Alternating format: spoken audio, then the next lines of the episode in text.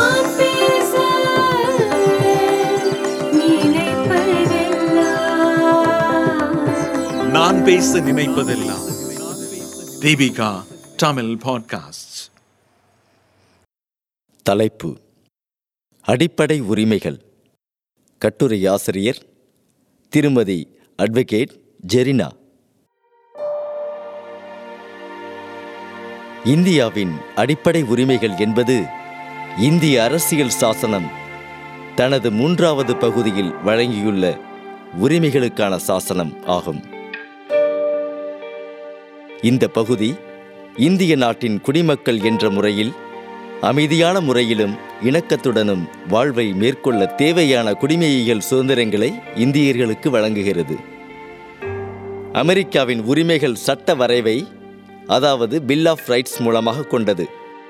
இந்திய அரசியலமைப்பின் சட்டவிதி பன்னிரண்டு முதல் முப்பத்தி ஐந்து வரை ஆறு வகை உரிமைகள் குறித்து விவரிக்கும் அரசியலமைப்பின் மூன்றாவது பகுதி உரிமைகளுக்கான இந்தியாவின் மேக்னா காற்றா என அழைக்கப்படுகிறது.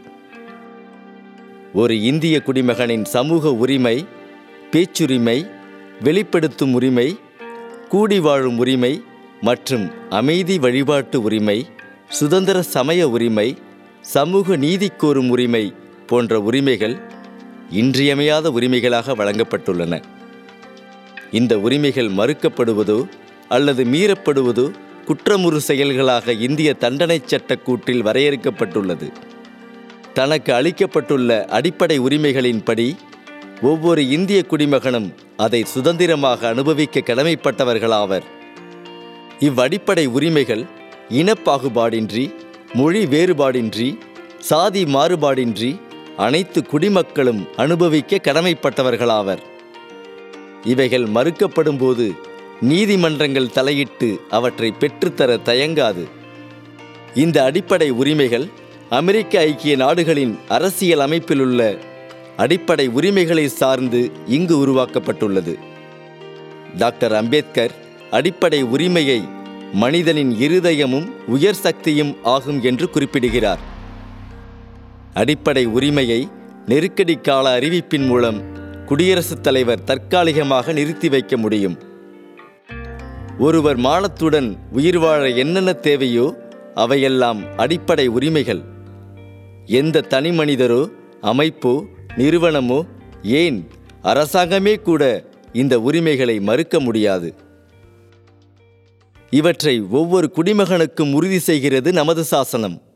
ஆகவேதான் அரசமைப்பு சட்டத்தை உரிமைகளின் பாதுகாவலன் அதாவது ப்ரொடெக்டர் ஆஃப் ரைட்ஸ் என்கிறோம். சரி என்னென்ன உரிமைகளை நமது சாசனம் அடிப்படை உரிமைகளாக நமக்கு தந்திருக்கிறது? முக்கியமானவற்றை மட்டும் கேட்போம். சமத்துவ உரிமை. பிரிவு எண் பதினான்கு முதல் பதினெட்டு முடிய. பிரிவு எண் பதினான்கு. எல்லோருக்கும் சமமான சட்ட உரிமை. இந்த உரிமையை சட்டம் யாருக்கும் மறுக்காது. சட்டப்படியான எந்த உரிமையையும் யாருக்கும் யாரும் மறுக்க முடியாது. யாரையும் சட்டம் பாகுபடுத்தி பார்க்காது. சட்டத்தின் நேர்பார்வையில் எல்லோரும் ஒன்று. ஏழை பணக்காரன் படித்தவர் படிக்காதவர் ஆண் பெண் உள்ளிட்ட எந்த வேறுபாடும் சட்டத்தின் முன் இல்லை. பிரிவு எண் பதினைந்து. சாதி மதம் இனம் மொழி போன்ற பாகுபாடுகளும் அறவே கிடையாது. பிரிவு எண் பதினாறு. பொது வேலை அதாவது பப்ளிக் எம்ப்ளாய்மெண்ட் பெறுவதில் அனைவருக்கும் சம வாய்ப்பு. பிரிவு எண் பதினேழு. தீண்டாமை ஒழிப்பு எந்த வடிவத்தில் தீண்டாமை கடைபிடிக்கப்பட்டாலும் தடை செய்யப்படுகிறது. சட்டப்படி தண்டனைக்குரியது.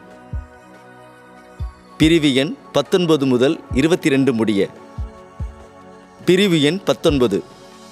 சுதந்திர உரிமை. பேச்சு சுதந்திரம். பேச வெளிப்படுத்த ஆயுதங்கள் இன்றி அமைதியாக ஒன்று சேர மன்றங்கள் அமைப்புகள் நடத்த இந்தியாவுக்குள் எங்கும் சென்று வர இந்தியாவுக்குள் எங்கும் வசிக்க எல்லா குடிமகன்களுக்கும் உரிமை உண்டு. பிரிவு எண் இருபது. ஒரே குற்றத்துக்கு இருமுறை தண்டனை வழங்கப்பட மாட்டாது பிரிவு எண் இருபத்தி ஒன்று. வாழ்வதற்கான தனிநபர் சுதந்திரத்திற்கான உரிமை. ஆதார் அட்டைக்கு எதிராக தனிநபர் உரிமை பறிப்போவதாக பேசுகிறார்கள் அல்லவா? அவர்கள் சுட்டிக்காட்டுவது இந்த பிரிவைத்தான். பிரிவு எண் இருபத்தி ஒன்று ஏ.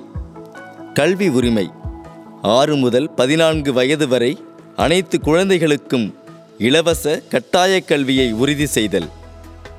இது இரண்டாயிரத்தி இரண்டில் கொண்டுவரப்பட்ட எண்பத்தி ஆறாவது திருத்தம். அடிக்கடி கேட்கப்படுகிறது. பிரிவு எண் இருபத்தி இரண்டு முகாந்திரமற்று யாரையும் கைது செய்வதை தடுக்கிறது சாசனம். கைதான இருபத்தி நான்கு மணி நேரத்துக்கு உள்ளாக நீதிபதி முன்பாக நிறுத்தப்பட வேண்டும். பிரிவு எண் இருபத்தி மூன்று மற்றும் இருபத்தி நான்கு. சுரண்டலுக்கு எதிரான உரிமை. பிரிவு எண் இருபத்தி நான்கு. குழந்தை தொழிலாளர்கள் கூடாது என்கிறது. பிரிவு எண் இருபத்தி ஐந்து.